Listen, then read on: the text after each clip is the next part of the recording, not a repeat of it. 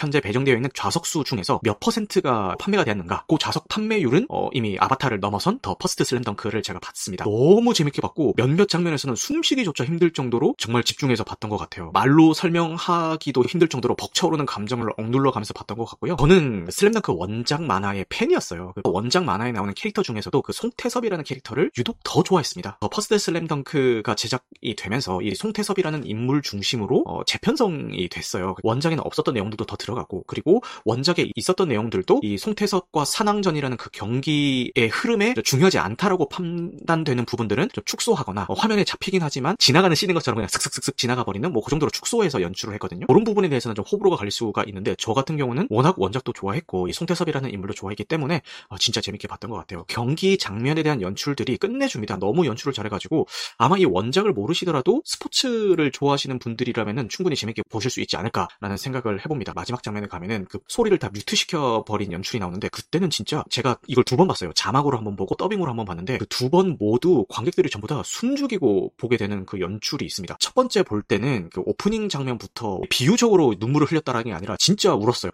감동이 막 벅차올라가지고 몸이 떨리더라고요. 몇 년 안 있으면 마흔인데 주책이긴 하지만 어쨌든 그렇게 봤습니다. 물론 재미없게 보시는 분이 계실 수도 있어요. 재미없게 보시는 분들조차도 그런 연출에 대해서는 아마 별로였다라고 이의를 제기할 수 없지 않을까라는 생각이 들, 들 정도로 너무 잘 만 들었습니다. 만화책도 당연히 2D고 기존의 애니메이션도 2D로 제작이 되었기 때문에 많은 분들이 이게 3D로 제작이 된다라고 했을 때 이질감이 생기면 어떡하나라는 걱정을 많이 하셨어요. 그런데 이게 3D로 모델링을 하고 그 3D 모델 위에다가 그 2D로 스케치를 덧댄 그 형식으로 제작이 되었어요. 어, 상당히 잘 구현이 됐고요. 개봉 전에 있었던 우려와는 달리 최적의 방법으로 작화가 된 것 같아서 그마저도 너무 좋았습니다. 원작을 몰라도 재밌게 볼 수 있을까요? 라는 걱정을 많이 하시는데 저는 원작을 수십 번을 본 입장이기 때문에 이거를 모른 상태에서 감상이 가능할까? 이건 좀 의문이었습니다. 왜냐 그 산왕전이라는 그 이벤트에 필요한 것 외에는 전부 다 축소를 시켜버렸기 때문에 그 이 캐릭터 한 명 한 명에 대한 성격이라든지 그리고 캐릭터 간의 관계성 이런 것들이 설명이 안 된 상태에서 진행이 된단 말이에요. 인물들의 성격이나 관계들을 모른다면은 저 사람이 왜 저 타이밍에서 저런 대사를 하는지 저 둘은 왜 저런 뉘앙스의 대사를 나누는지에 대해서 좀 어리둥절할 수가 있겠다는 생각이 들었어요. 더 퍼스트 슬램덩크를 보기 전에 알아야 될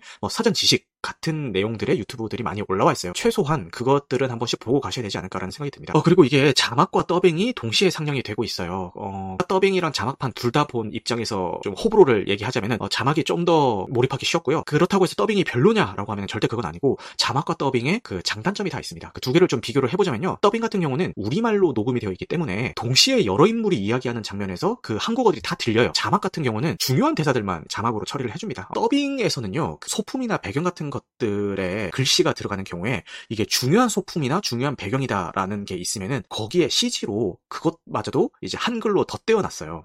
그런데 자막 같은 경우에는 그냥 그 원본 그대로 일본어 그대로 노출이 되고 그냥 자막 처리를 합니다. 뭐 이 캐릭터가 지금 이 대사를 내뱉고 있다라는 그 싱크로율이 높았던 거는 아무래도 그 원어인 그 자막이었던 것 같아요. 어, 그런 그 자연스러움 때문에 만약에 한 번 더 본다면은 자막으로 보지 않을까라고 말씀을 드렸던 거고요. 자막과 더빙의 번역이 조금씩 달라요. 근데 이거는 비단 이 퍼스트 슬램덩크뿐만 아니라 다른 작품들도 마찬가지입니다. 더빙의 번역이랑 자막의 번역이랑 미묘하게 다릅니다. 좀 더 자연스럽게 우리가 이해할 수 있는 받아들일 수 있는 번역은 더빙에 있는 번역이 좀 더 자연스럽게 번역이 된 것 같아요.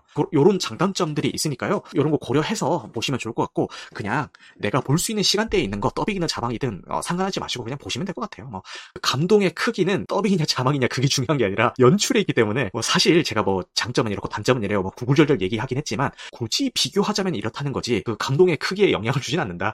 하고 싶은 이야기가 너무너무 많지만 오늘은 사실 이 더 퍼스트 슬램덩크를 소개하는 자리가 아니기 때문에 이쯤에서 넘어가도록 하겠습니다.